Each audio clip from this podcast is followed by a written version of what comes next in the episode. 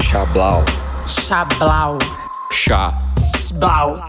Uma conversa com pessoas incríveis. Ok, galerinha. Estamos aqui mais uma semana com uma pessoa incrível.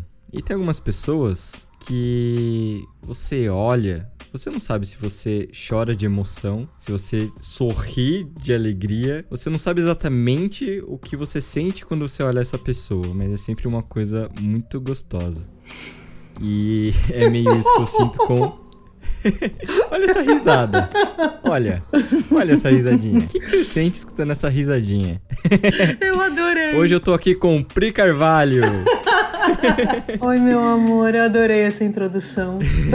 que gostoso. Eu tô muito feliz que você tá aqui hoje. Ai, Léo, eu amei esse convite, sabia? Eu amei de todo o meu coração. Gente, para quem não sabe, eu conheço a Pri da Coexiste também, né? Ela é professora da Coexiste e a gente sempre conviveu meio junto ali, né? Oi, tudo bem? E aos poucos a gente começou a se, a se aproximar. De repente a gente tava uhum. trabalhando juntos, né? Muito gostoso, diga-se de passagem, né? Muito, muito, muito, muito. E assim, a Pri já foi minha professora, eu já aprendi muita coisa com ela nessa, nesses anos. muito gostoso também esse período. É. Foi o período que a gente, a gente conversava muito, né? Era muito legal. Nossa. Era muito legal. Eram ligações épicas, assim, memoráveis. é verdade, é verdade, Léo. É verdade. muito bom. Então, galerinha, eu até recebi um feedback de uma pessoa que ela falou. Eu perguntei, né, pra ela o que, que ela tava sentindo enquanto escutava o Xablau. Daí ela falava, puta, é engraçado porque parece que eu tô bisbilhando bisbilhotando a conversa de dois amigos.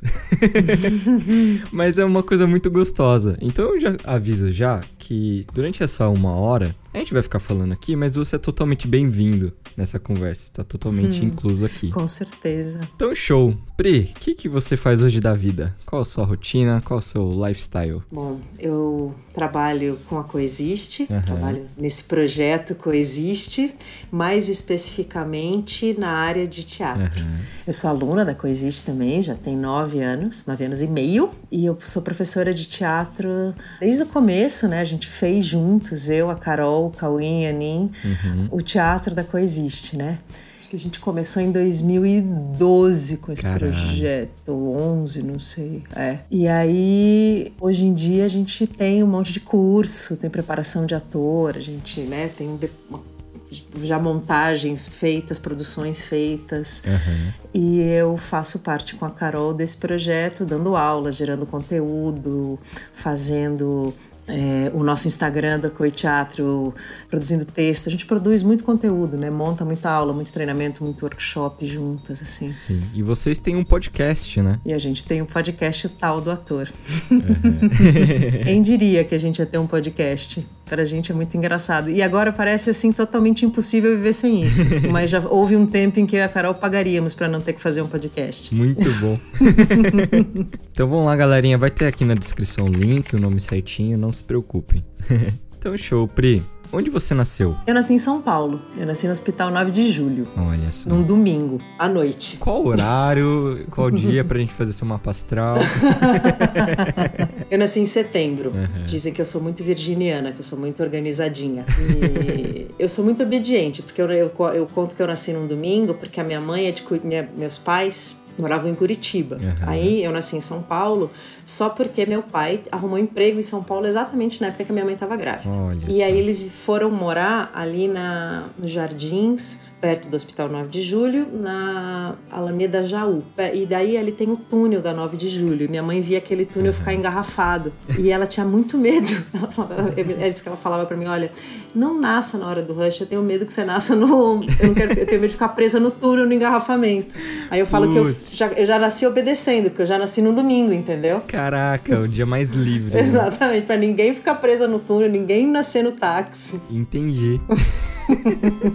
em qual bairro você nasceu, é, cresceu? Aí eu voltei para Curitiba, meus pais voltaram para Curitiba quando eu tinha um ano. Uhum. Então eu cresci em Curitiba. Ah, você cresceu em Eu só nasci em São Paulo mesmo, com um ano eu fui para Curitiba. Entendi. E aí eu morei em Curitiba até os 23. Como chamava o bairro que você cresceu? Eu cresci num bairro chamado AU. AU.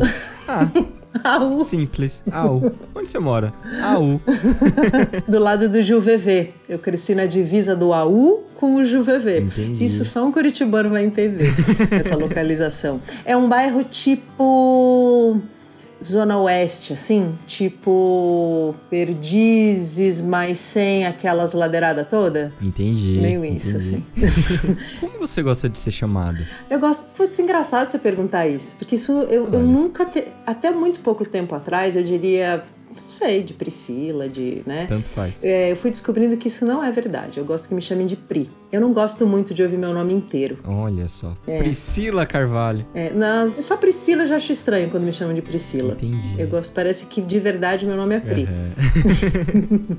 Mas isso é uma descoberta nova de, de uns anos pra cá que eu comecei a perceber. Entendi. E quando você era criancinha, você tinha algum apelido? Cara, minha, minha família me chama de Pris. E no Pris. colégio é, eu era prica. Uhum. E eu fui prica durante até, o, até a oitava série. Quando eu mudei de colégio, aí eu deixei o apelido na escola antiga. E como era a sua rua?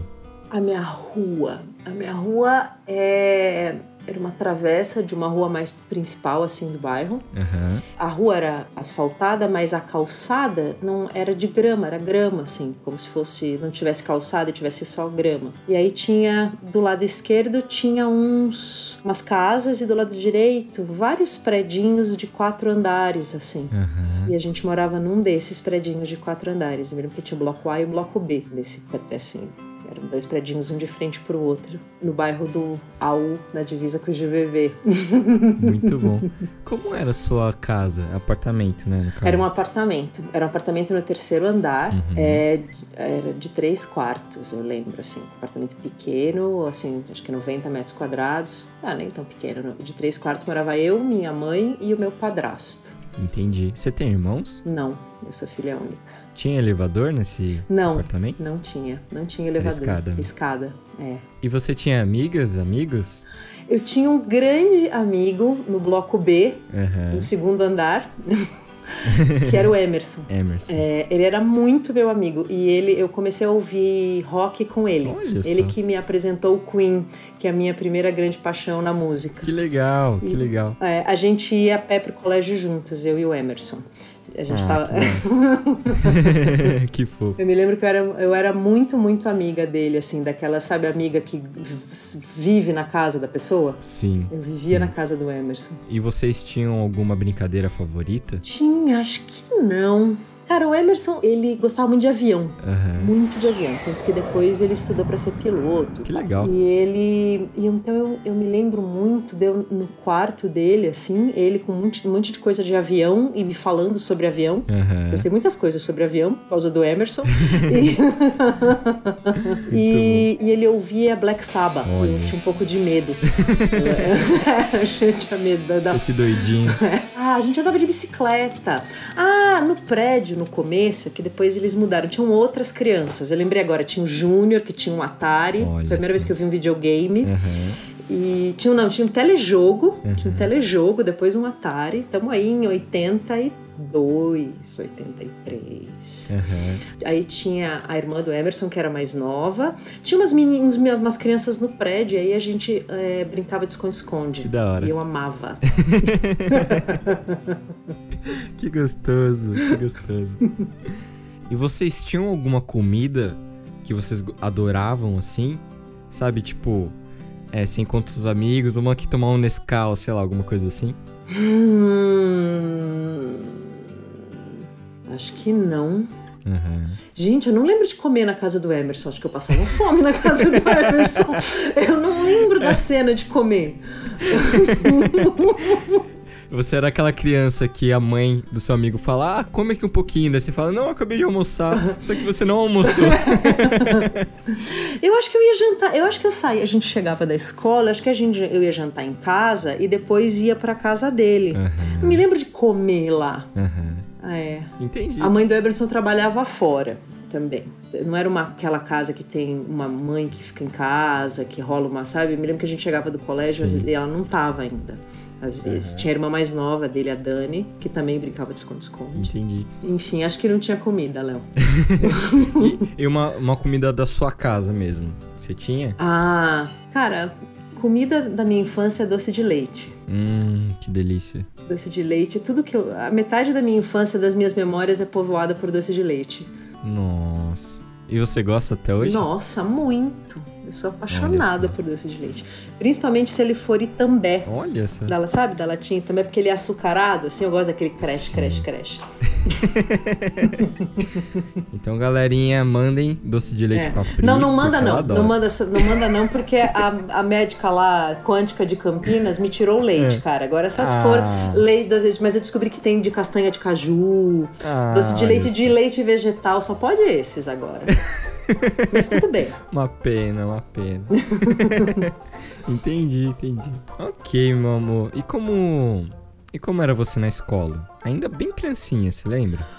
As suas primeiras eu, memórias na escola. Eu lembro, deu nesse colégio, que eu fiquei da primeira à oitava série. Uhum. Eu lembro que eu. Meu primeiro dia de colégio, assim, tinha um uniforme vermelho. Tipo, sabe aquele Adidas das três listas do lado, assim, vermelho? Sim, sim. Era assim, um, todo Adidas vermelho com uma camiseta branca escrita Colégio Novo Ateneu. Uhum. E aí tem, acho que tem minha primeira, meu primeiro dia indo para essa escola, que foi quando, tipo, sabe quando você sai, tipo, do maternal, da escola de criança e vai para uma escola que você vai ficar até a oitava série. Uhum. Eu tava entrando na primeira. Primeiro ano, que hoje é o segundo, na verdade, né? Sim. É, e aí eu me lembro de eu botar um short, que tava verão, que era acho que fevereiro, né, que começa a aula. Uhum. E, eu não, e eu tinha o cabelo mais liso, e aí eu me lembro que eu fui de Maria Chiquinha. Eu acho que eu fui o primeiro ano inteiro de Maria Chiquinha, que tinha sido um penteado ah. rec recém-descoberto por mim, isso com seis anos. Você adorou esse penteado. É, eu, eu, aí eu tenho uma fotinho, inclusive, de eu, assim, de, com a bolsinha. No, no Paraná tem um, um, jeito de usar pasta, uhum. que só, engraçado que só, tem, só tinha lá, assim, nunca vi fora de lá, que é uma pasta mesmo, assim, uma, ela não tem alça, como se fosse um, um case enorme de computador, assim, sabe? Você bota uhum. todos os seus livros e você carrega do ladinho, assim, eu com Muito seis bom. anos de Maria Chiquinha carregando a pastinha. Eu lembro daí esperando a perua ah. do colégio, pro primeiro dia de aula do colégio que eu ia virar grande naquele colégio e aprender a ler. Que fofo. Você tem foto tenho, disso? Tenho, Ah, eu quero ver essa foto. Tá numa qualidade bem bosta, né? Porque ela é muito antiga, mas eu te mando. Nossa, mano. Gente, vão lá agora no Instagram do Chablau ver essa foto, pelo amor de Deus. Arroba Chablau Podcast. Tá lá a foto dessa Coisinha fofa. Cara, eu amava a escola, porque eu era filha única. E aí eu não tinha com quem brincar. Ah. Nessa época que eu tô te contando, desse primeiro dia da escola, eu não morava no prédio que tinha o Emerson. Eu morava num prédio anterior que não tinha criança. Uhum. E, aí, e aí ir pra escola para mim era a oportunidade de ter amigos, assim. Que legal, que legal. É, então eu me lembro dessa empolgação que eu ia pra essa escola nova, que eu ia ficar lá nessa escola e tal. E eu amei essa escola no final das contas mesmo. Foram ah, muitos anos. Que Você lembra o nome dos seus amiguinhos nessa época? Ah, eu, tinha, eu me lembro que eu fiquei muito amiga de uma garota chamada Sandra Mara Martins. Que nome comprido. e ela era, ela era tipo índiazinha, assim, tinha o cabelo bem preto, liso, de franjinha, assim, moreninha, era uma uhum. fofinha, Sandra Mara Martins. ela era bem minha amiga. Que fofo. Eu acho. Ah, tinha um chileno que os, que os pais tinham vindo morar no Brasil, também de cabelo bem uhum. pretinho, mas com a pele bem branquinha, chamava Ivo. Eu adorava. Não, Ivan, Ivan. Uhum. Era o Ivan. Eu adorava ele também, o Ivan, o menino tinha vindo do Chile. Que legal. E aí tinha um menino muito fofo que eu adorava também, que era um menino daqueles magrinho, pequenininho, espuletinho, assim, com cabelo meio comprido. bem, bem legal, que era o Miltinho. Miltinho. Eu fui Oi, a... Miltinho. Miltinho. eu fui amiga do Miltinho até a oitava série, me lembro. Que legal. E tinha alguma matéria na escola que você gostava? Até um pouquinho mais velha, já, já vamos crescendo um pouquinho aí. Eu sempre amei português loucamente. Que legal. Em todos os anos da minha vida. Eu amava português, eu amava ler, amava escrever, amava gramática, amava todos os tudo de português eu amava. Por incrível que pareça, análise sintática, gostava da porra toda. Não entendia por quê, mas eu gostava muito. Eu gostava. eu adorava análise. Eu adorava. Muito bom. Eu gostava, eu gostava, de, eu gosto de línguas, né? Eu, estudo, eu gosto muito disso. Que legal. De comunicação de falar, e, enfim, né? Você fala quantas línguas hoje em dia? De verdade, bom, eu estudei quatro. Tem português, aí eu estudei inglês, eu estudei francês, estudei espanhol. Uhum. Eu falo, falava razoavelmente o francês, o espanhol, o inglês eu falo bem, uhum. porque eu estudei mais tempo e morei mais e morei fora no país de língua inglesa, então fiquei falando muito bem. Entendi. As outras duas eu estudei legal, só que como acho que eu não tenho, não tinha a mesma fluência, eu já não sei se eu falo essas línguas. Mas eu tinha uma prática. Né? É, mas tinha uma pira com língua. Eu estudei russo e parei, estudei alemão e parei. Nossa, você é doidinha mesmo, hein, Pri? eu gosto, eu gosto de falar em outras línguas, porque são vira outra, é outra mentalidade, tipo outro personagem. Você começa a falar outra língua, você meio que vira um pouco outro personagem. Eu tenho uma missão para você agora. Hum. Fala Xablau, uma conversa com pessoas incríveis, em inglês. Xablau, a talk with incredible people. Ah, que fofo. Já vou deixar salvo essa vinheta, hein? Desculpa, Brenda, mas eu acho que em breve. e realmente é, um, é, uma outra mentalidade, né? Você começa a falar em outra língua, parece que é. você baixa, você baixa a cultura desse total, lugar, né? Total, muito, muito. Eu acho muito divertido isso. Engraçado que eu lembrei de um podcast que você fez com a Carol, do, do, tal do ator, vocês falam um pouco de Shakespeare, né? Sim. Eu não lembro exatamente o contexto, mas você fala alguma coisa no sentido que naquela época os ingleses eles tinham acabado de formar a língua deles. Uh -huh. Eles estavam estavam apaixonados pelo inglês deles, né? Total. Assim. E daí você falar a importância do, da cadência, da fala, é, de Shakespeare, né? Alguma, era alguma coisa nesse sentido. O ritmo, o ritmo da legal. linguagem. É muito louco isso que ele faz, muito né? Muito foda. É. Tem... Eu, imagina, eu fiquei louca quando descobri que ele fazia isso. Já eu sempre gostando de língua, essas coisas. Quando eu descobri que ele escrevia daquele jeito, eu me lembro, assim, eu pensei, eu vou ter um treco, eu não acredito que esse cara fez isso. Meu coração até batia rapidinho, assim.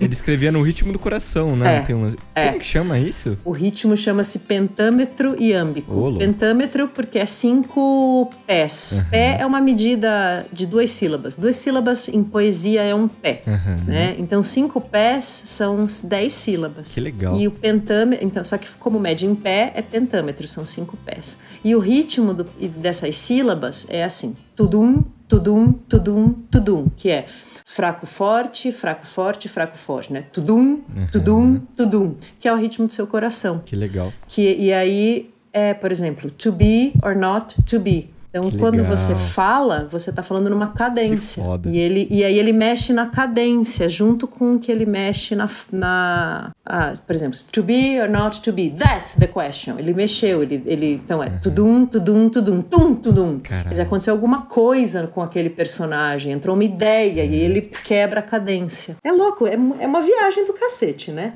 Nossa. É... Altas consciências realmente no planeta Terra, é. né? Porque o cara fazer isso naquela época é outro Não, ninguém mesmo, nunca né? mais fez isso. É assim, do jeito como ele fez. Porque ele, né, quando você ouve o ritmo da fala de um personagem, mesmo que você não escute, não saiba o que ele está dizendo, uhum. você entende se ele está em paz, você entende o humor por causa do ritmo. Caralho. Porque se for uma coisa, né, tudum, tudum, tudum, tudum, você tá, tá tudo bem, tá até estável, coração batendo estável. Uhum. Mas se for uma coisa tum, tum, tum, tudum, tum, tum, tum, tum, tudum, tudum, tudum, não importa o que o cara tá dizendo, você tá vendo que tá acontecendo uma vibe. Que foda, que foda. A gente acha que só as palavras palavras dizem tudo, né? Mas, nossa, o tanto de coisa que tem atrás, né? Total. O ritmo que ela fala, a entonação, tem, tem uma Total. cralhada de coisa. Né? Não, e é muito foda, porque se você falar do jeito que ele escreveu, tipo, honrando o ritmo que ele colocou, falar as palavras, você entra na emoção. Ele te faz de um jeito que você só precisa falar o que ele escreveu Caraca. e o ritmo da coisa vai te levando para emoção adequada. A gente sempre diz que o Shakespeare, ele te dirige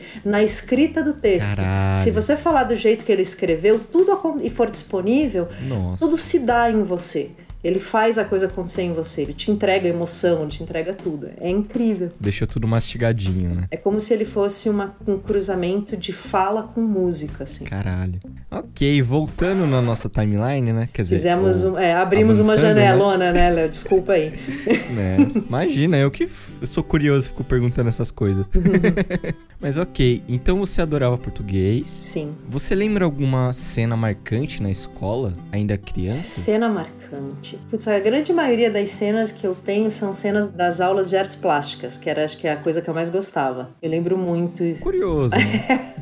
eu, lembro, eu, eu lembro muito dela dizendo pra gente que a gente podia fazer um desenho que fosse, que não tivesse tipo uma figura, assim, ensinando a gente a brincar com cor. Eu lembro muito de muitas aulas das crianças, assim, naqueles balcões compartilhados, assim, um balcão grande, todo mundo com seu papelzinho branco, seus lapisinhos de cor, uhum.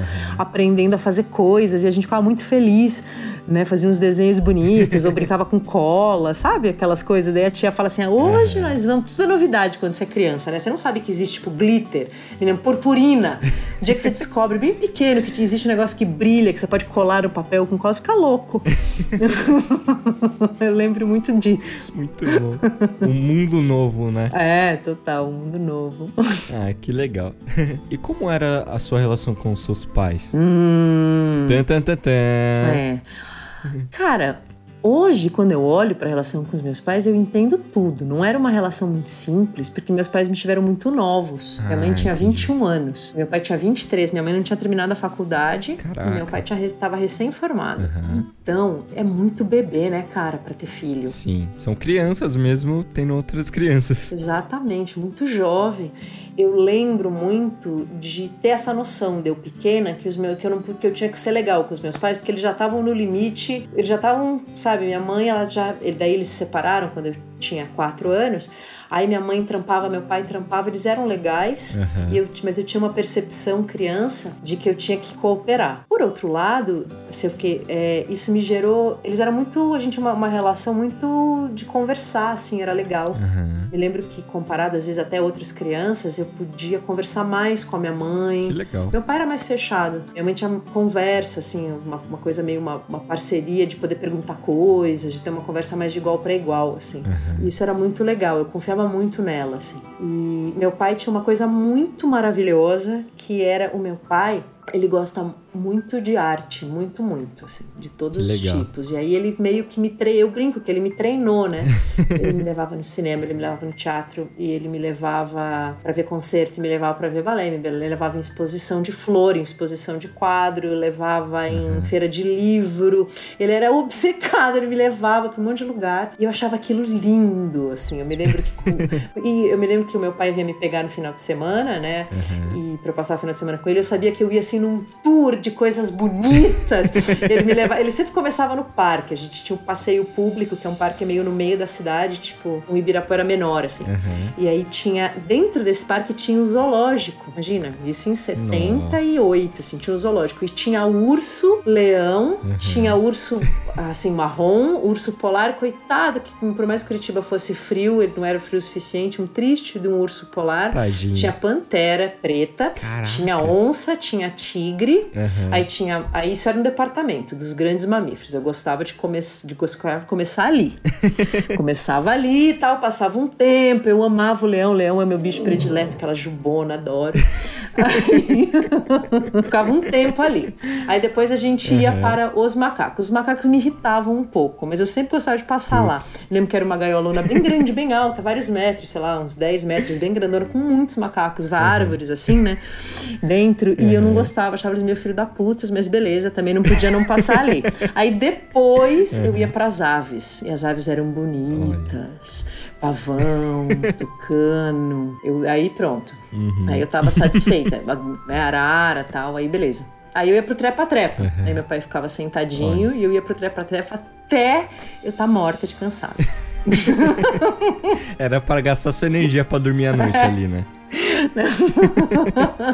Isso era Muito todo bom. sábado, cara. Daqui meu pai ia me buscar, eu vivia essa cena. Nossa, que da hora. que legal, que legal. Mano, um, um abração pros seus pais. Ah, Obrigado. Como eles chamam? Celso e Silvia. Um abraço para vocês.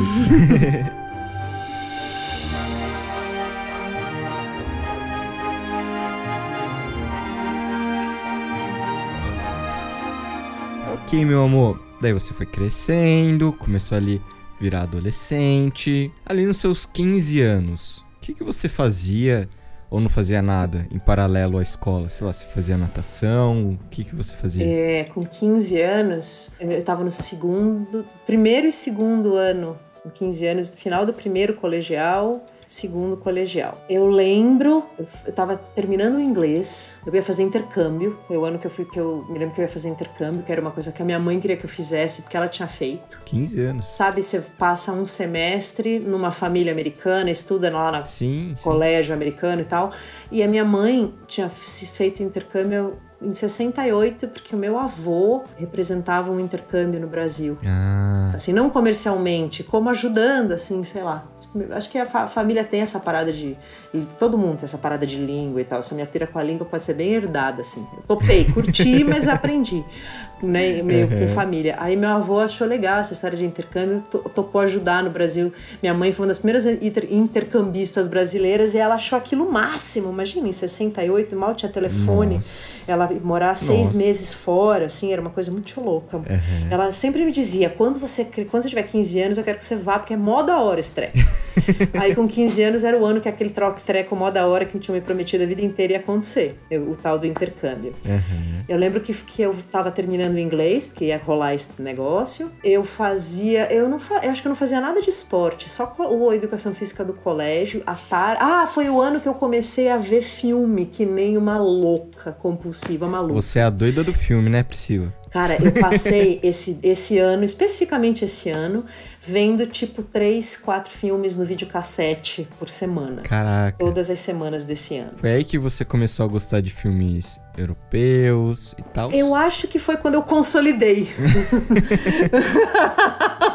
eu acho que foi quando eu realmente consolidei isso. Porque é, eu descobri o cinema assim mesmo, sabe? O cinema enquanto arte, assim. Uhum. Comecei a ver um monte, os grandes diretores. Eu ia por diretor, assim, via, né? Esse diretor eu via vários, aí outro, outro. Eu e fui passei o ano assim. Esse lance dos filmes foi durante o intercâmbio? Você não, não. Fazer? Eu foi antes. Foi no Brasil foi antes. Me lembro que foi o ano antes. Ah, tá. Daí você foi fazer o intercâmbio. Isso, eu fui fazer o intercâmbio. Como que foi? Cara, é legal, mas é tipo é muito maluco, né? Você tem 15. Eu me lembro que eu, era, tinha 15 para 16 anos. Uhum. Eu ia foi no final dos meus 15 anos. Eu ia fazer fazer 16 e aí você passa chega numa família, você é meio criança ainda, né? Sim. Chega numa família e tem, você tem que se adequar meio como filha da família. Tem as regras uhum. e tal. Eu me lembro que tinha umas coisas engraçadas. Ah, coisa do filme, por exemplo. Tinha um filme que eu que eu vi antes de ir pro intercâmbio que ia ser lançado, super cult, super legal e tal, queria ver.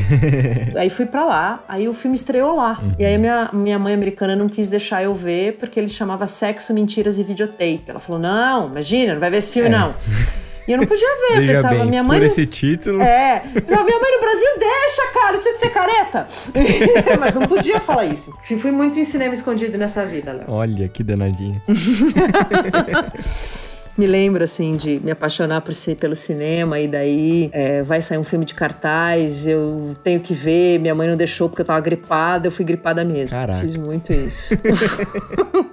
daí você ficou lá seis eu meses? Fiquei lá seis meses, aí foi lá que eu comecei a, a, fazer teatro. Caraca. Agora que eu lembrei. Porque lá tem aquela história que você escolhe umas matérias, meio, meio que nem faculdade, assim. Uhum. Tipo, eu, era, eu, tava, eu tava no segundo ano, né, do segundo grau. Aí não é assim que nem aqui, que você entra no segundo ano e tem uma grade curricular pronta. Lá você tem que ter, durante o ensino médio, você tem que ter feito X carga horária de química, X de física, X, você pode fazer na ordem que você quiser. Uhum. Então eu me lembro que eu peguei algumas matérias, tipo, peguei inglês, história, que eu já que eu gostava, né? Peguei matemática, me lembro. Enfim, mas eu peguei teatro, porque podia escolher uma eletiva. Uhum. Eu nunca tinha tido isso aqui no Brasil, né? Peguei teatro. E teatro lá era mó bem feito, muito legal, alto nível mesmo numa escola pública, porque eles têm grana, o país, né? Uhum. Eles têm mais grana no sistema educacional. Então, você tinha um teatrinho mesmo de 200 lugares da escola, um professor mó legal. Que da hora. Eu resolvi fazer aula de teatro. E aí que eu fiquei louca.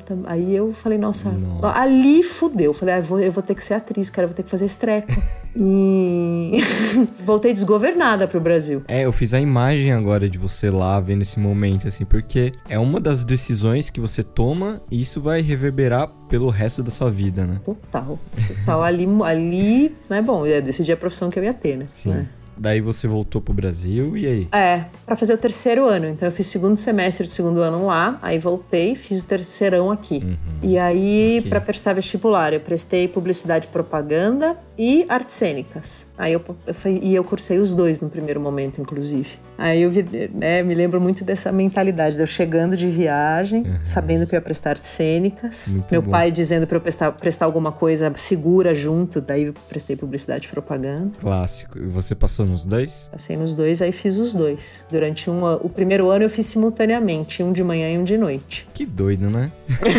Porque eu, eu, eu mesmo não fiz nenhuma faculdade. Eu sempre achei que fazer uma já era, puta, fazer uma faculdade. Eu ia fazer duas ao mesmo tempo. É, mas era Muito doideira, bom. não era. Né, depois do, do, do, No segundo semestre do primeiro ano, eu tava esbagaçada. Entendi. E onde você fez? Onde foi essa faculdade? Em Curitiba também. E você tava morando com seus pais ainda? Eu tava. No, no primeiro ano de faculdade, eu saí de casa e fui morar sozinha. Eu me lembro assim que eu fiz 18 anos. Eu entrei na faculdade com 17, né? Porque eu sou de setembro. Aí em set... outubro daquele ano eu fui morar sozinha. Uhum. E como que foi morar sozinha? Cara, muito.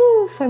Eu fui uma das primeiras pessoas entre os meus amigos, assim, a sair de casa, né? Uhum. Eu adorei, eu adorei, porque eu morava num apartamento mó fofinho, pequenininho, perto da faculdade. Eu tava conseguindo. Uhum. Aí que eu larguei a faculdade de publicidade e propaganda. Aí eu ficava. Eu tinha o dia inteiro livre, a faculdade de teatro era só à noite, eu podia trabalhar, uhum. fazer coisas. Meu pai me, me ajudava também. E aí eu fazia faculdade à noite. E eu me lembro que eu comprei um carro, na época, bem velho. Caraca. Que eu consegui. Aí minha vida virou um paraíso, porque daí eu saía da faculdade. Dava seus rolês ali. É, podia dar um rolê e tal, ir para casa. A época de faculdade foi legal, assim. Essa coisa de morar sozinha, de ter carro. Virei adulta, né? Assim, uhum. tinha, tinha uma responsabilidade, tudo, né? Tinha. Quando você tá ainda morando em casa, você não tem, mas eu me senti. Ah, era uma coisa que eu queria fazer, fiz e deu certo, assim. Senti tipo, ah, rolou. De uma sensação de sucessinho, assim, eu acho. Entendi. Ô, Pri, teve uma vez que eu vi você falando é, alguma coisa sobre. Você tava morando no apartamento e foi um dos momentos mais difíceis da sua vida. Isso foi mais pra frente? Foi antes? Foi alguma coisa no sentido, tipo, que tinha barata no apartamento? Ah! Puta, não sei. Eu acho que você tá falando da história da aranha. É, aranha. Eu lembro que era uma história meio bizarra. Sim, assim. então, o que aconteceu foi o seguinte: é, saí de casa, 18 anos. Uhum.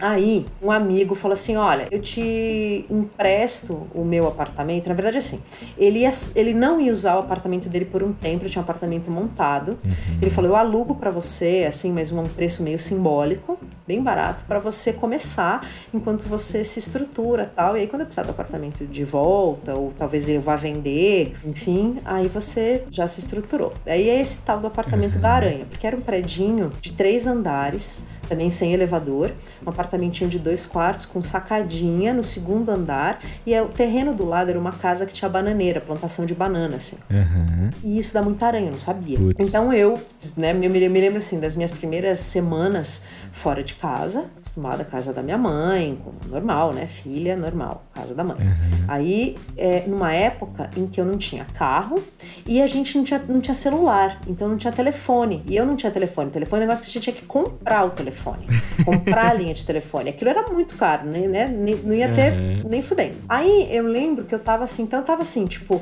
tava em casa, sozinha, minha casa pela primeira vez, eu não tenho pra, como ligar para ninguém se alguma coisa acontecer, também não tenho carro, eu tô lá, toda adulta. Eita. E aí começa a aparecer umas aranhas, cara, umas aranhas grandes Giovana na área de serviço e na cozinha, porque elas vinham do, do diacho da plantação de banana. E elas não são venenosas nem nada, mas elas são grandes e peludas. e, Intimidam. É. E aí aquelas aranhas. Pode voar na sua cara. sabe filme de terror? Na minha imaginação, tinha aqueles filmes aranha, sabe aquela aranha elas pulando na sua cara, assim. E não, na verdade, ela tá lá na parede, grudada. Ela, ela prefere que você fique longe dela. Uhum. Só que aí, eu olhava aquela aranhona, tinha tipo duas aranhas que resolveram, adotaram a, a parte de, a parede assim em cima do tanque. Elas adotaram aquele pedaço da parede que batia sol para ficar ali. Alugaram ali um Airbnb. Elas alugaram ali, cara. Eu comecei a morar com essas duas aranhas, entendeu? Caraca. Porque eu tinha. Imagina que, que eu ia chegar perto dela. Você sabe o que é uma aranha grande quando ela começa a correr pela parede? Não. eu não queria passar por aquilo. Deixa ela ali. fica lá, fica de boa. Aí teve um dia que eu entrei no apartamento e fui na área de serviço, né? E não tinha uma das aranhas. Aí é muito ruim, cara, porque você não sabe se ela foi pra bananeira uhum. ou se ela tá em algum lugar que você prefere que ela não estivesse, tipo seu colchão, Nossa, entendeu? Podia estar tá no seu travesseiro. Você só pede a Deus pra ela não estar tá em nenhum lugar que você vai usar. Mas não acaba por aí, senhores. Hum. Aí teve uma noite, cara, que eu dormia numa cama, daquelas que tem gaveta embaixo, sabe? Sim. Eu vi uma aranha, uma aranha nova, uhum. na parede do quarto. Aí eu acendi a luz e ela entrou embaixo do gaveteiro da cama. Jesus amado. E aí? Jesus. E eu dormia naquela cama, eu tentava matar aquela aranha. Eu fazia o quê, cara? Me lembro de eu na cama, sentada, pensando: o que é que eu vou fazer? E se eu tacar fogo nessa cama aqui, né?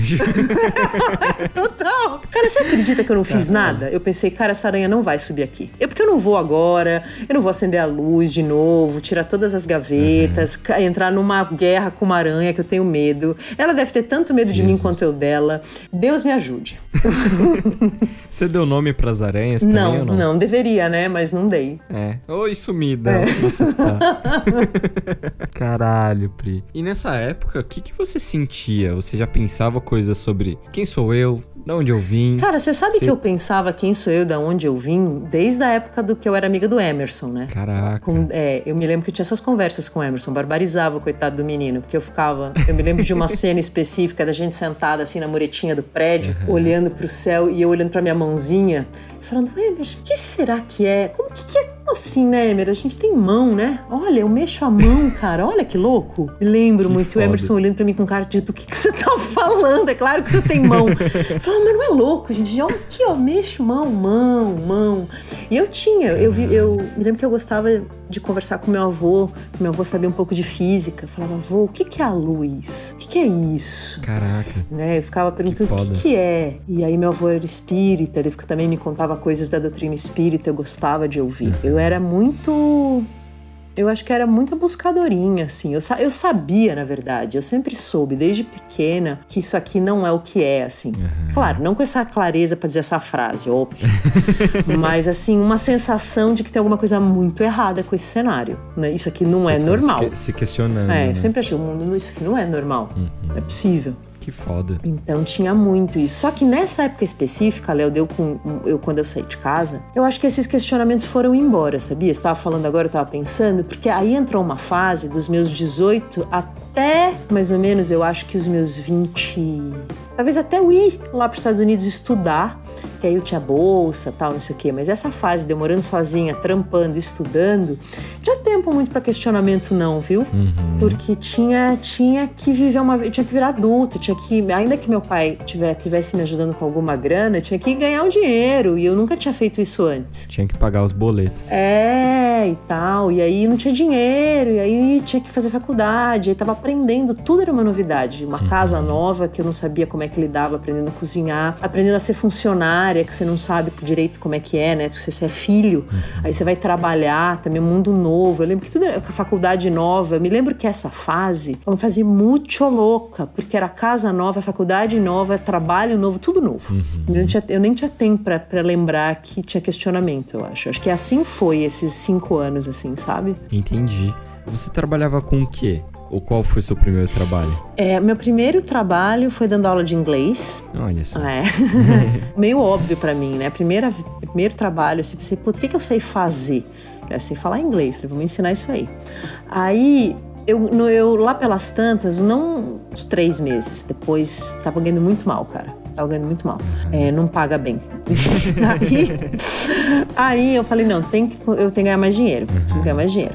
Aí eu estava na faculdade de publicidade e propaganda e eu escrevia bem, porque eu sempre gostei muito de língua, sempre gostei muito de escrever. Que legal. Aí eu cheguei numa, numa agência, falei é o seguinte, eu precisava de um estágio uhum. remunerado. Uhum. Ah, mas né, eu falei, ó, faz assim, eu vou ficar, eu fico com você um mês free. Uhum. Eu escrevo, escrevo, reviso o texto, ajudo né? Você me usa como você quiser. Se você gostar de mim, você me contrata como sua estagiária com estágio remunerado. Você ficou um, um mês sem, sem ganhar nada, só trampando. É, você pega, me pega por um mês. Se você gostasse, me contrata. Se não gostasse, não me contrata. Uhum. Eu, eu, eu, era muito louca. Hoje em dia eu penso, nossa, que cara de pau. Eu, eu bati no lugar, falei que eu queria falar com, com o diretor, o gerente, sei lá o que. Não sei nem como que eu cheguei no cara. Falei que eu eu precisava trabalhar lá, que eu escrevia muito bem, uhum. que ele ia adorar, ele só precisava me conhecer.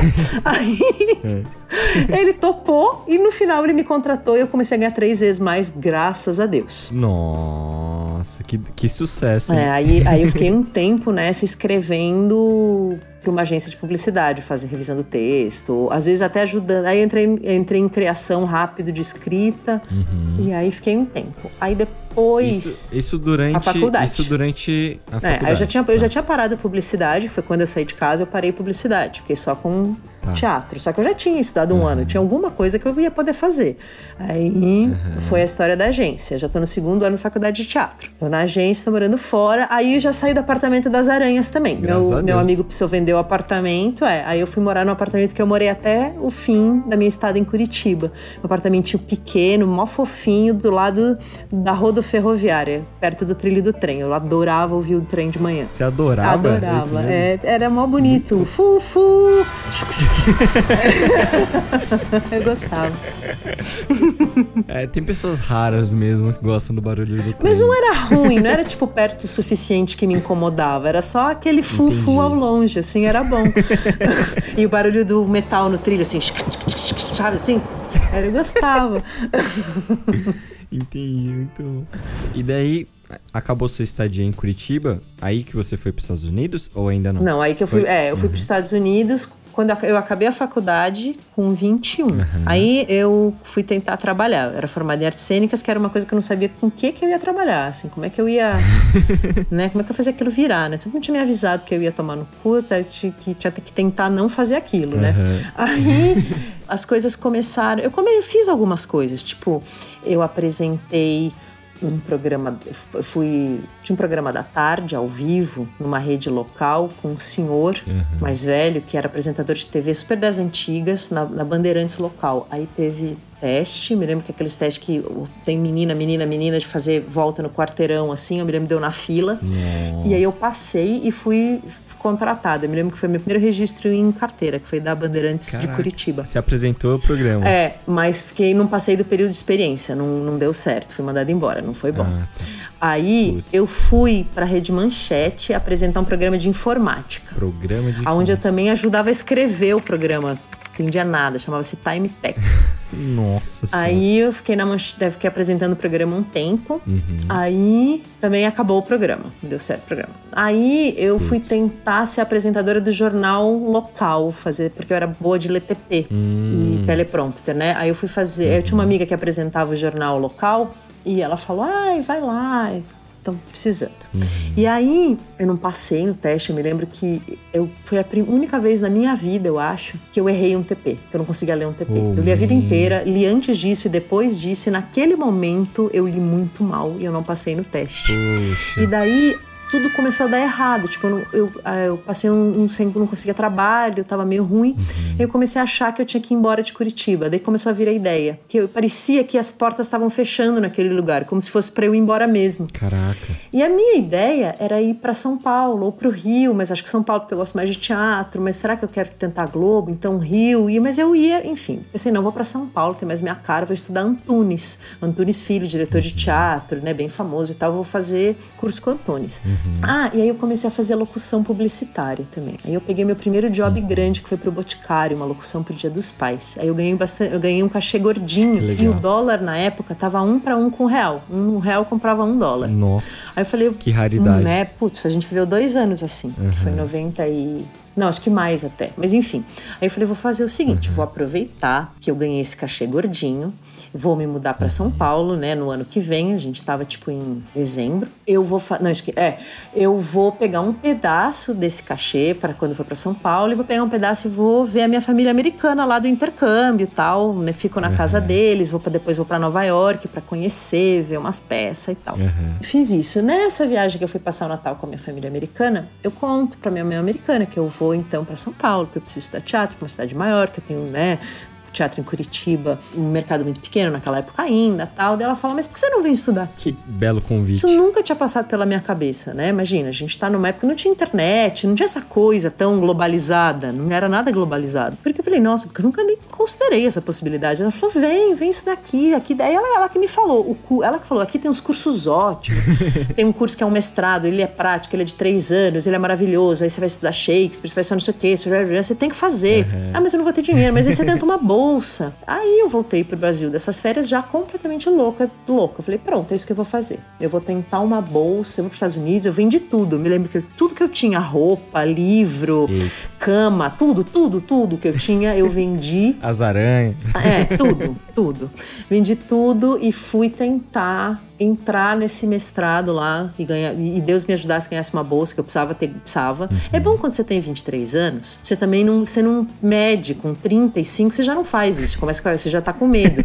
com 23 você não sabe que pode ser que você vá para os Estados Unidos e não passe. Nossa. Uma senhora. prova prática super concorrida. Uhum. Claro que eu tinha um plano B se não desse certo, mas na minha cabeça não tinha dúvida. Tipo, ela falou, venha fazer esse curso, acendeu um sino na minha cabeça, falei, vou, claro. Fui para lá. Eu tinha dinheiro pro primeiro ano, eu tinha que passar na prova, tinha que conseguir bolsa, tinha que, né? E tudo foi dando certo. Que legal. E essa história desse mestrado, minha relação com Shakespeare e tudo, não era que, tipo, ah, eu era muito culta, daí eu pensei, hum, adoro Shakespeare. Não, foi assim, eu fui passar férias lá, minha mãe americana falou, faz esse mestrado aí, você vai, você vai gostar, porque tem Shakespeare, isso significava nada para mim. aí eu fui, porque me deu um sininho de não, você tem que ir. Fui, aconteceu um milagre, que eu passei nos diabos das provas, ganhei a tal da bolsa e fiz o curso.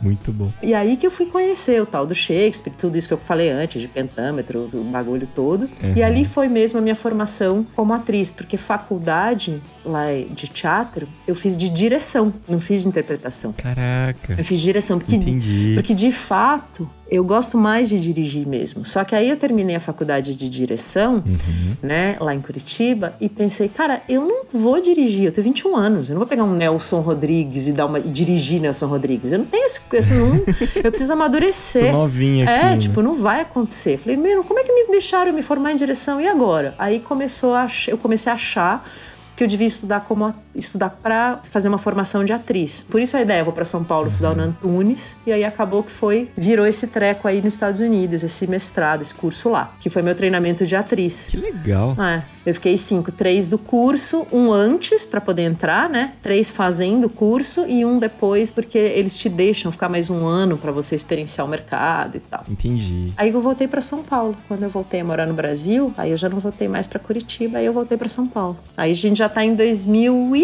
e você veio morando sozinha, com uma galera? Como que foi? Quando eu vim, por sorte, sorte, né, entre aspas, eu fui muito cuidada. Meu pai tinha também estava trabalhando um ano em São Paulo, de novo. Uhum. Ele trabalhou um ano em São Paulo para eu nascer em São Paulo, e depois ele trabalhou um ano em São Paulo para eu voltar dos Estados Unidos e ter casa, comida, roupa lavada. Muito bom. Aí eu fui morar com ele no Brooklyn. Uhum. Aí a gente mudou pro Itaim. E daí ele voltou para Curitiba. Esse foi o primeiro ano morando com ele. Uhum. Aí eu fui morar sozinha. Eu não concebia, Léo, a possibilidade de morar com uma pessoa. Não, não passava pela sua mente. Não. Sou filha única, deu uma filha única. Minha mãe é filha única. Uhum. Essa história de com muita pessoa, gente em casa, receber pessoas, um, nunca tive. Minha família é super fechada. Então imagina que eu vou morar com alguém, não vou morar com ninguém nunca. Nossa. Aí eu morava sozinha, eu morei sempre sozinha. E hoje você mora com uma galera, né? Nove pessoas, graças a Deus.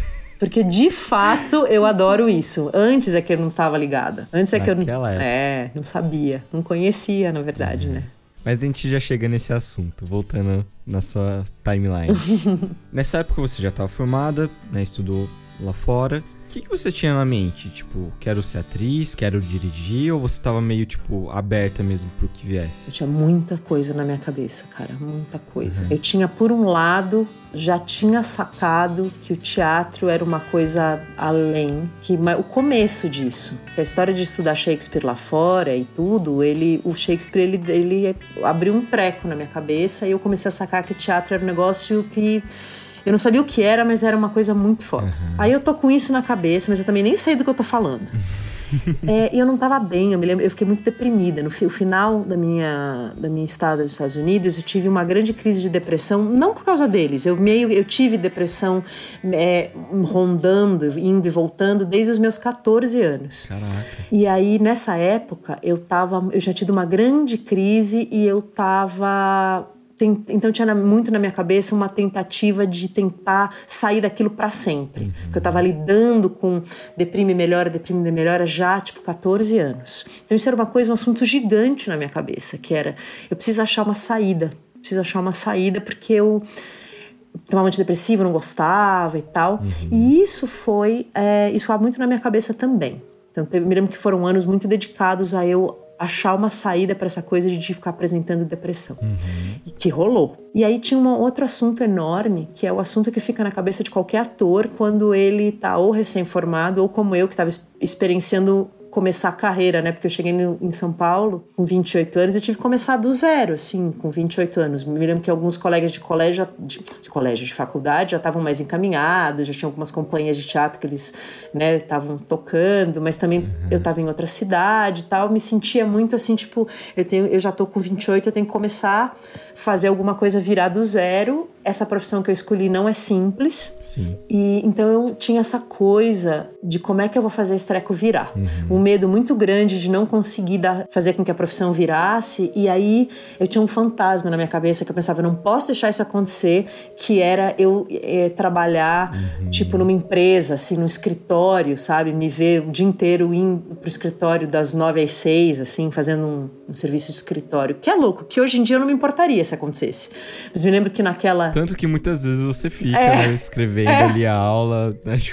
né? Mas mesmo que não fosse relacionado a teatro, que fosse de outro assunto, hoje em dia isso não me importaria. Mas naquela época, e eu acho que isso tem na cabeça de muito artista, que é a coisa de cara, e se eu não puder trabalhar com a minha arte, se eu tiver que fazer o que eu não gosto, se isso não der certo, uhum. eu tinha um fantasmão, assim, disso na minha cabeça, assim, sabe? Será que não vai dar certo? Eu não vou conseguir, não vou conseguir trabalhar com isso parece que ser artista e ganhar dinheiro é uma coisa absolutamente impossível. Né? Uhum. Então tinha isso gigante, eu não sabia é, como que eu ia fazer isso virar, eu não tinha a menor ideia. Então eu fui tateando, eu lembro que foram anos de descobrir com que com que, que eu podia trabalhar e ao mesmo tempo tinha um sonho, né, que acho que todo artista tem, que é da arte que você acha que você quer fazer. Eu queria fazer uma coisa como os grandes, os grandes, como sabe, uhum. os grandes diretores. Que era, eu queria fazer uma coisa que te fizesse pelas pessoas o que aquele ano de filmes, todas as peças que eu tinha visto na vida, tinham feito por mim. Eu sabia que essa história que eu contei de, de depressão e tal, nos, me lembro muitas vezes que foram filmes que me salvaram. Que foda. Que foram filmes que me deram uma nova perspectiva de vida ou que mostraram a mesma dor que eu estava sentindo. Então eu pensava, nossa, eu não, tô, não sou a única sentindo isso. Uhum. Eu sabia que aquela que os filmes tinham filmes e peças tinham me curado, tinham me feito ver coisas, né? Eu queria fazer a mesma coisa pelas pessoas. Falava, eu sei que a arte tem esse poder porque eu fui né, fui beneficiada por isso. Eu quero, eu quero reproduzir isso para as pessoas. Isso era a única coisa que eu queria muito, assim. Eu falava, só, isso precisa acontecer. Que de certa forma, por um caminho bem tortuoso, eu acabei chegando nesse lugar, né? sim, né? Sim. Chegou em respostas, né? É. Mas nessa época, o que você conseguiu fazer? Você ficou um tempinho parada ainda? Cara, eu, eu fazia muitas coisas. Eu me lembro que eu tinha um programa chamado Ademar Guerra, não sei se ele existe ainda, é mantido pela Secretaria de Cultura do Estado, que eles contratam diretores de teatro para dirigir grupos de teatro nos centros culturais, tipo... Que legal. Eu trabalhava no Centro Cultural no Belenzinho, trabalhava em Diadema, no Centro Cultural em Diadema, e a, a nossa função era instrumentalizar grupos de teatro, ensiná-los um tanto como atores, gerar um funcionamento autônomo deles uhum. e habilitar um diretor e fazer uma montagem, né? Usar uma montagem para fazer isso. Então eu fiz isso um tempo. Eu amava, eu fiz isso um ano e pouco. Que gostoso. Ao mesmo tempo eu também dava aula na FAP, uhum. no curso de teatro Teatro Livre da FAAP. Eu também tive sorte de encontrar uma amiga de faculdade, uma escadaria de entrada de uma peça de teatro. Uhum. E aí como, e ela estava montando um espetáculo, precisava de uma atriz, eu fui montar esse espetáculo com ela, a gente ficou uns dois anos em cartaz, foi um espetáculo muito legal. Esse foi meu primeiro ano, então eu já comecei dando aula e comecei fazendo teatro, ah, e comecei fazendo publicidade. É, eu ia perguntar sobre isso, que você já fez vários trampos, né? Fiz muito trampo de publicidade. E aí eu fiquei fazendo essas três coisas o tempo todo, uhum. assim, publicidade, aula, teatro e depois entrou treinamento com empresa. Logo no ano seguinte entrou treinamento de comunicação dentro de empresa. Eu trabalhei com isso até agora, aliás. até recentemente. Até há três horas atrás. Exatamente.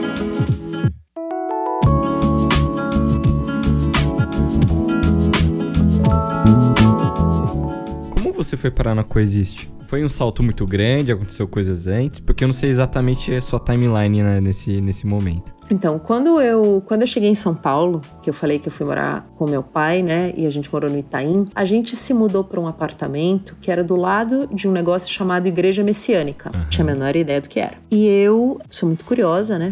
Então eu fui lá ver o que, que era Igreja Messiânica. Buscadora, né? É. Aí eu entrei, porque era minha vizinha de parede. o que, que é isso? Ah, aqui a gente aplica jorei e tal, né? Uhum. Aí eu tô na época, essa é a época da depressão, né? De, da grande crise, porque eu sou recém-chegada no Brasil, me lembro que eu tava nesse momento. Aí eu recebi jorei. Ele falou: Ah, é, o que é jorei? Que é essa, né? Senti uma coisa mó boa.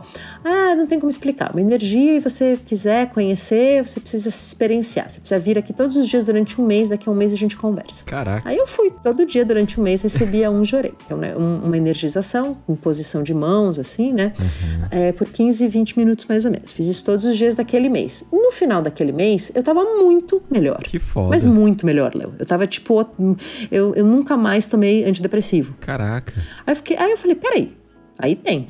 aí comecei a, comecei a ler tudo e tal, e aí virei messiânica. Uhum. E aí passei oito anos, ministrei energia muito, estudei muito. Foi ali que eu comecei a refinar a minha percepção sobre a possibilidade de transcendência da arte. A arte oriental, a Igreja Messiânica, é fundada por um japonês que era um artista plástico. Caraca! E é a primeira vez que eu ouço alguém ligado à espiritualidade falar da arte do lugar do sábio. Nossa! E ali eu falei, puta, eu nunca mais vou embora. Eu comecei a ler tudo que ele escrevia sobre isso e aí eu comecei a mudar tudo foi assim, ali foi uma grande formação assim de teatro, engraçado, porque eu comecei a rever tudo sobre o jeito de interpretar a função do teatro, o que, que era energia no teatro, o que, que era uhum. coisas que hoje a gente fala, né, com nível de refinamento. Para mim era a primeira vez que eu estava olhando para aquilo, assim. Sim, sim.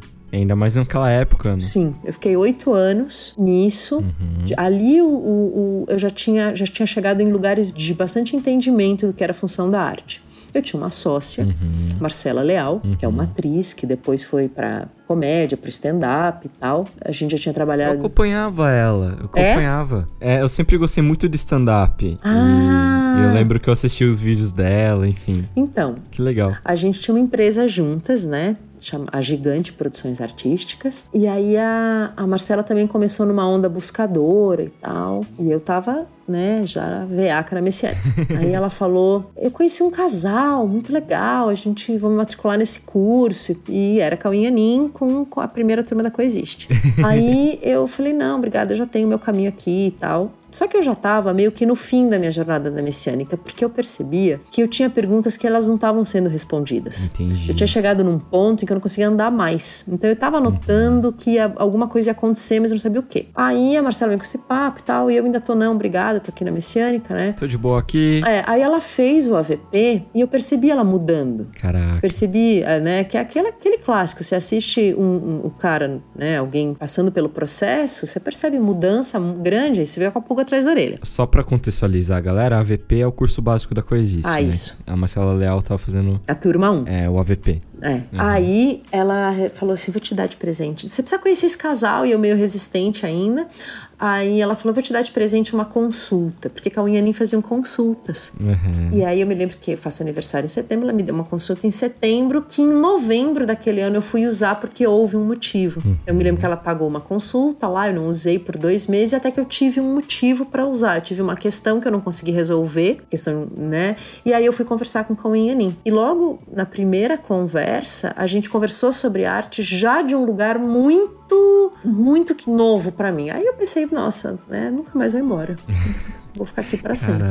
Você já tava sentindo, já tava fazendo algum pedido ali, perguntas é. E, é. e foram respondidas essas Nossa, perguntas. o Cauim falava de arte, o lugar da onde ele falava de arte, não era nem o quê. Eu me lembro, assim, de olhar, olhar ele e pensar, meu Deus do céu, o que é isso? O que é isso? que foda, meu amor. E aí você começou a, no curso ou você esperou um, um tempinho ainda? Aí não tinha turma na época para começar, esperei um tempo. Aí começou uma turma.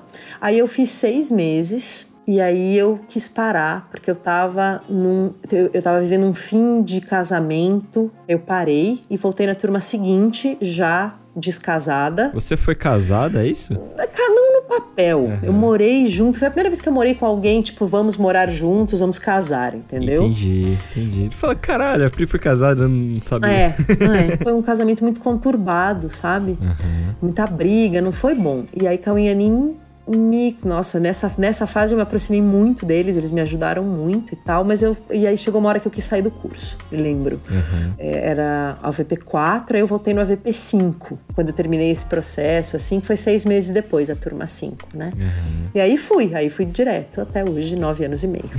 muito bom. nesse comecinho você tava nesse trampo de publicidade e tudo mais, né? Ah, essa, essa rotina que eu te contei, já, já tava veiaca no treinamento em empresa, já fazia bastante treinamento em empresa. Uhum. Tava, eu me lembro que eu estava produzindo a minha primeira peça de teatro, produção minha, primeira vez que eu estava conseguindo fazer uma coisa que todo ator quer, né? Que é produzir o que você quer fazer. Uhum. Tava fazendo publicidade, dando aula, dava aula no Globe, né? Que era uma escola que não existe mais, uma escola de, de formação de ator. Sim. E era isso, trabalhando sempre nessas quatro coisas, assim. Entendi. Mudando de assunto, como você conheceu o André? Cara, no Facebook. No Facebook, olha só. no Facebook, ele me cutucou e eu me lembro que eu não sabia o que era uma cutucada. Pouca gente sabe, na real, não é uma coisa muito comum. É, eu vi assim, tal pessoa te cutucou. Aí eu não, eu não sabia o que aquilo, o que aquilo era, tal, mas eu respondi, uhum. cutuquei de volta, ele me cutucou, cutuquei, cutuquei, cutuquei. A gente ficou um tempo assim. Aí um dia ele me escreve uhum. dizendo: a gente vai ficar só cutucando ou vai conversar? Aí eu falei, nossa, pode crer, vamos conversar. pra quem não sabe, o Facebook tem ou tinha uma função que era cutucar. Você apertava um botão lá, cutucar a pessoa, daí a pessoa recebia a notificação. Você foi cutucado. Era isso. Era isso. Você não tem mais? não sei. Acho que não, né? Aí é, foi aí que eu parei, né? Eu falei, ah, aí a gente começou a conversar. Uhum. A gente pode crer, pode, vamos conversar. e a gente começou a se inscrever no Facebook, sei lá, um mês se inscrevendo e uhum. tal. Ah, vamos se encontrar. A gente marcou um domingo, tomar um café um domingo à tarde. Uhum. E aí a gente, foi a primeira vez que a gente se viu. Que legal. E aí a gente ficou conversando. E nunca mais parou. nunca mais realmente, né? é. né? Então vocês conversam conversam muito. Gente, o André é uma pessoa incrível também. Eu não vejo a hora de trazer ele aqui pro Xablau. Nossa, vai ser incrível. Nossa, ele já foi meu tutor, já foi meu professor. E ele sempre, eu sempre perguntava, né? Mas e aí, André, como é a sua relação com a Pri, né? Assim, né? Tipo, ele, ele, cara, a gente conversa muito, a gente troca muita ideia, a gente fala muito sobre sensações, pensamentos. Eu sempre vi muita referência nesse lugar, assim, um lugar muito tipo, cara, vamos trocar uma ideia. Tem coisas que você sente, tem coisas que eu sinto. Só que de um lugar muito profício, assim. Eu uhum. sempre admirei muito isso, assim. Que legal, eu não sabia disso. Que da hora. sim, sim. Nossa, eu e André, a gente é muito grato, porque o começo da nossa relação não foi simples. Porque eu acho que nunca é, né? Uhum. A gente discutiu muito, a gente teve que aprender a conversar. Isso foi uma orientação que a gente recebeu de Cauim Anin, numa daquelas consultas pessoais, uhum. de que a gente ia ter que aprender a conversar. Que foda. A gente recebeu muita ajuda, mas a gente aprendeu mesmo. Que foda. A gente, a gente conversa mesmo, assim. É legal. o que você sente pelo André? Nossa, cara. hum, nossa, eu gosto muito dele. Eu gosto muito dele. ele é meu. Nossa, ele é meu irmão, assim. Gosto muito dele. Eu tenho a sensação que eu conheço ele há muito tempo. eu vou te perguntar sobre uma outra pessoa que eu acho que a resposta vai ser muito igual. O que, que você sente pela Carol Triggs. Ou Triggs. eu sabia que você ia perguntar dela. Uhum. Nossa. Ai! Nossa, cara, eu sou apaixonada por essa pessoa. Eu acho que eu não, eu não sei se eu ia conseguir estar aqui no mundo se ela não existisse. Caralho. Nossa, eu gosto muito dela. Ela é a alegria dos meus dias, assim. Ela é uma parceria parceria com a qual eu sempre sonhei, sabe? Alguém que, com quem eu pudesse conversar sobre entregar arte para as pessoas de um jeito tão objetivo, uhum. tão simples, mas tão sincero. Quando a gente conseguiu começar a trabalhar nesse lugar, eu não acreditava. Parecia que eu estava vivendo um sonho. Uhum.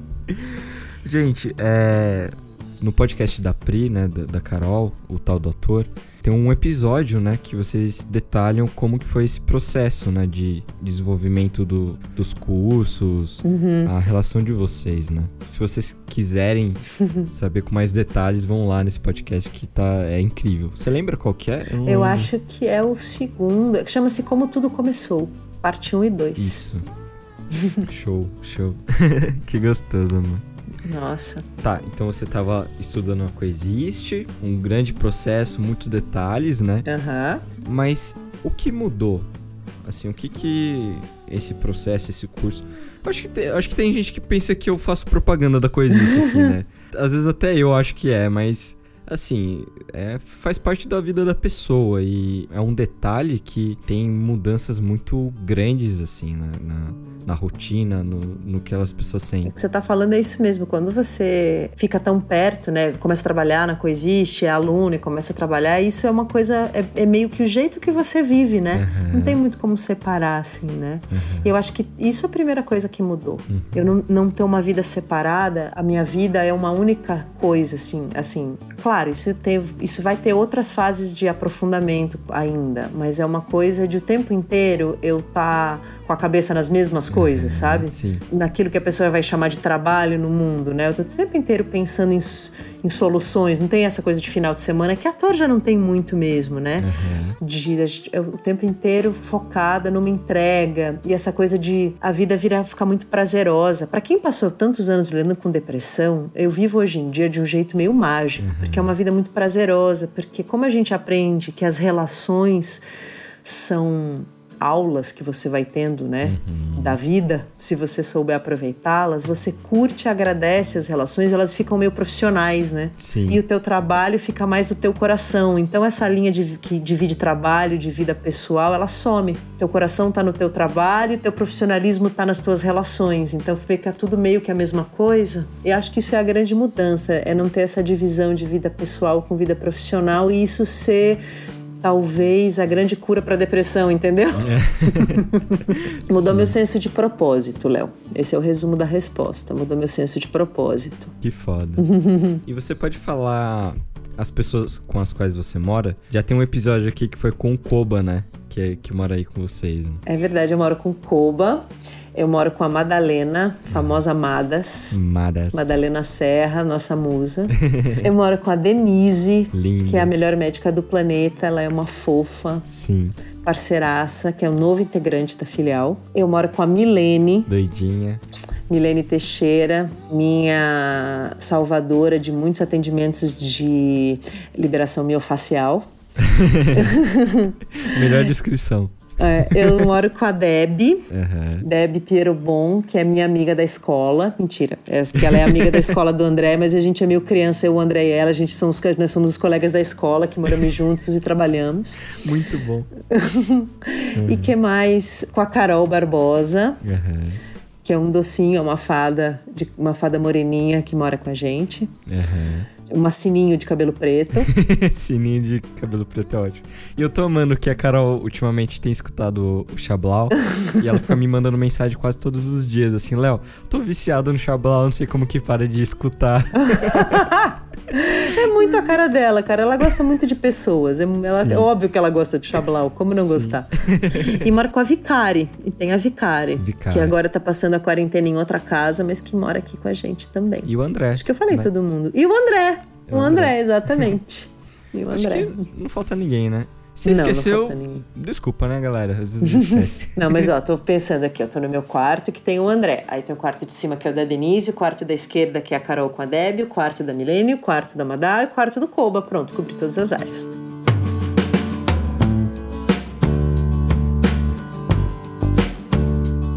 Ok, meu amorzinho.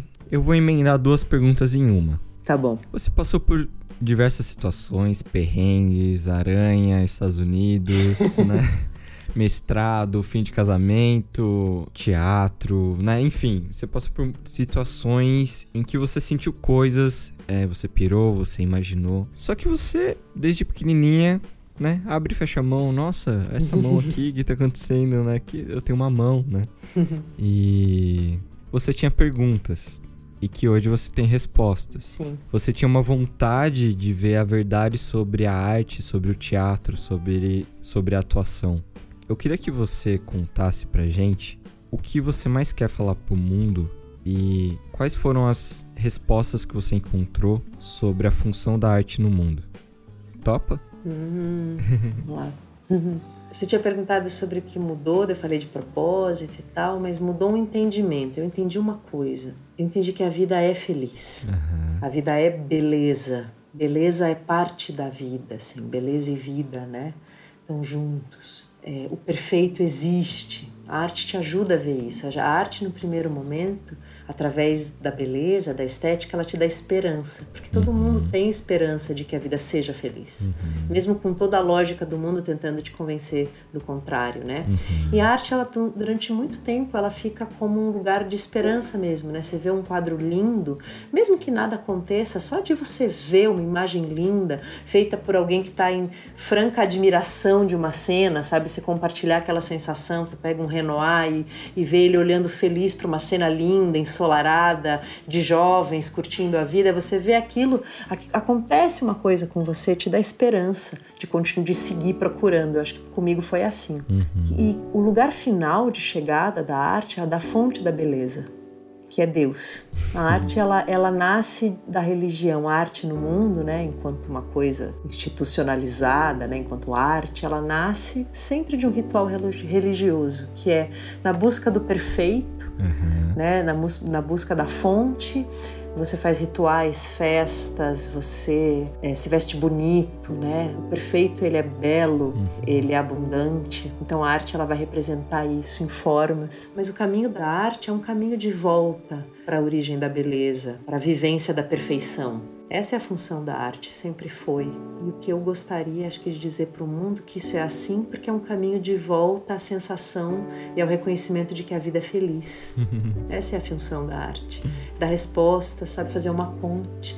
E é uma ponte de um jeito gostoso, né? Uhum. Porque vai por música, vai por história, vai por cor. Sim, uma coisa feliz, né? É. Tem uma parábola que você contou também no seu podcast. Eu tava lembrando dela, sabia? É. Conta ela, por favor. É assim: tinha um reino que estava sofrendo. Uhum. O reino estava experienciando fome, doença, conflito, Uhum. feiura, dor. Eles precisavam de ajuda e eles começaram a pedir ajuda né, a emanar pedidos de ajuda, tentar fazer pedidos de ajuda, né, saíssem do reino e alcançassem fora do reino. Uhum. Até que eles recebem uma batida na porta de entrada do reino. Toque, toque, toque. Quem é? Uhum. Eu não sei se vou lembrar exatamente a ordem, mas vamos lá. É a justiça. Uhum. Não, é a verdade. A verdade, mas a verdade vinha nua, crua. e eles sentiram medo e não deixaram ela entrar. Uhum. O reino seguiu em dor e aí chegou a justiça. Né? Toque, toque, toque na porta, a justiça. Mas a justiça é, fazia perguntas, eles sentiram medo e não deixaram ela entrar. Uhum. E eles seguiram com, né, sofrendo até que toque, toque, toque, bate quem é, é a arte. E a arte vinha tocando flauta, vestida de colorido, cantando uma música, dançando, e eles sentiram alegria e não medo e deixaram ela entrar.